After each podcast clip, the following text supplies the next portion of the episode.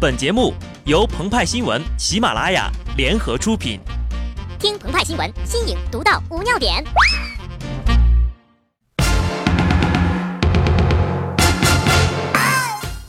女士们、先生们、社会各界的朋友们，大家好！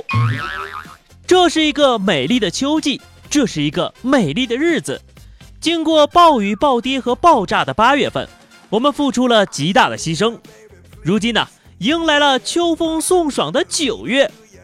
如果能借用刘禹锡的古诗，我们就可以高兴地说：“真的是沉舟侧畔千帆过。”病树前头万木春，在这美丽的日子，我们以一种独特的形式宣布开学啦！每到这个日子呀，朋友圈一夕之间就被各种爱晒娃的爹妈给占领了。上幼儿园的，上小学的，连明星们都不能免俗。国民岳父韩寒在网上晒出了一张小野民国风的照片，祝贺他开学。看见汹涌而来的晒娃狂魔们，鹏鹏打开了朋友圈，发了一段话：今儿一早，派派看见我就问：“人家不都开学了吗？你怎么没去上学呢？”哎，谁让人家长了一张永远十六岁都不老的脸呢？嗯嗯，建国之后不许成精啊！通常新学期的第一天都会上演开学典礼，校长会发表慷慨激昂的动员讲话。有一位校长在典礼上语重心长地说：“为了更好地与年轻人沟通，我的暑假阅读了《哈利波特》七部曲，霍格沃兹的办学理念非常值得本校借鉴呐。”台下的学生大为欣喜呀。这位校长接着感慨道。一所伟大的学校，无论是闹鬼、学生死亡、老师死亡、学生家长遇难、校长被杀，还是被暴徒袭击，都不能阻止他每年按时开学。湖南师大附中梅溪湖中学校长的开学致辞方式，那也是相当的别致呀。八月三十一号上午，校长彭荣红站在操场上，举着大喇叭宣布了三个不许。不许围观，不许尖叫，不许要签名。因为在当天的开学典礼上，一名特别的高一新生将作为新生代表发言。易烊千玺？什么？不认识易烊千玺？他来自中国本土的青春无敌 TFBOYS 组合，他们三只，一个姓易，两个姓王。一出道呀，就受到了无数女性粉丝甚至妈妈级别的女性的疯狂追捧。他们男孩般的微笑，青春洋溢的气质，让所有人知道中国的 boys 偶像是最棒的。最重要的呀，是他们的左手右手都能慢动作，没有错，他们就是易建联、王治郅、王仕鹏。该校的一位高一新生表示，自己听过 TFBOYS 的歌。作为一个男生，他对于成为明星的同学感觉到还好，但是他透露，有不少女生会偷偷的讨论。易烊千玺曾经说呀，自己要考北京大学，那必然要努力成为学霸级的人物。上学的时候呢，学生呀一般就分为两类：学渣和学霸。学渣总是自己，学霸属于别人。而且呢，学渣差的没有底线，学霸好的没有上限，一霸总比一霸强。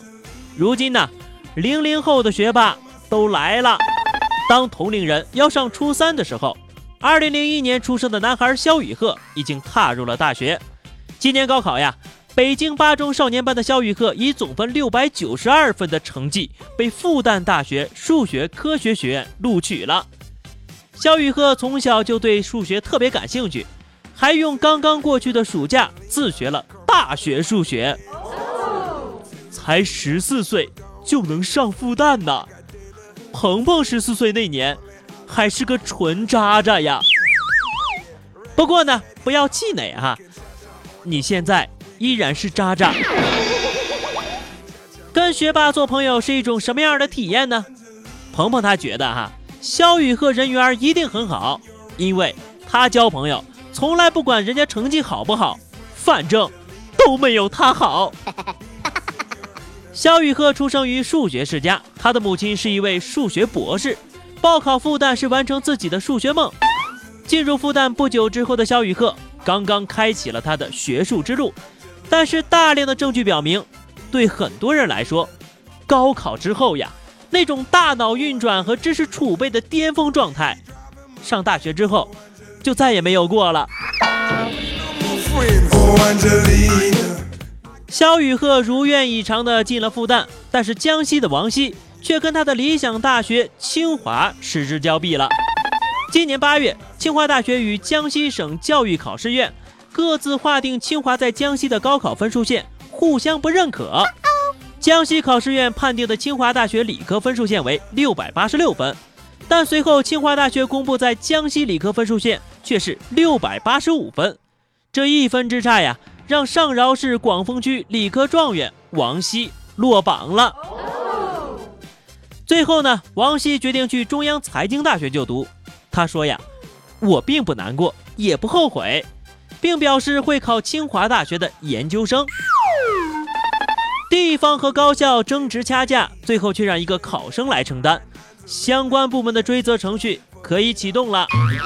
只不过呀，对于王希来说，上帝关闭一扇门的同时，也会为他打开一扇窗的。网友渐行渐远的微博就说了：“骚年，若干年之后。”当你开着宾利，抽着哈瓦那雪茄，喝着八二年的拉菲，和朋友们讨论明天哪几家公司的股票要做多，下周和证监会大佬去哪里一起度假的时候，你就会发现，当初的选择是多么的正确了。哎哎哎，这位朋友，你的观点太私利了，不过我喜欢。多年之前。流传过一首经典名曲，每到开学之际就广为流传。太阳当空照，花儿对我笑，小鸟说早早早，你为什么背上炸药包？我去炸学校，老师不知道，一拉线儿我就跑，轰的一声学校上天了。这大概呀，就是每个患有开学恐惧症患者的白日梦了。可是梦想一旦实现了，却未必是件好事儿呀。对于热爱学习的同学来说，人生最悲剧的事情莫过于开学了，但是学校被拆了。最悲伤作文的作者木苦一五木得到了社会的帮助，可他就读的学校却走向了终结。凉山州西昌市索马花爱心学校涉嫌非法办学将拆除，爱心学校的负责人黄宏斌涉嫌非法买卖国有林地，并违法改变土地用途、违法建设、非法办学，目前正在接受调查。这一次爱心学校面临强拆，各中内幕目前争论不下，只是有一个问题亟待解决：学校拆了，孩子们该去哪里读书呢？孩子们没学上，最悲伤作文可就不止一篇了呀！最悲伤作文序：校长被抓了，学校也被拆了，我又能上学了，在梦里。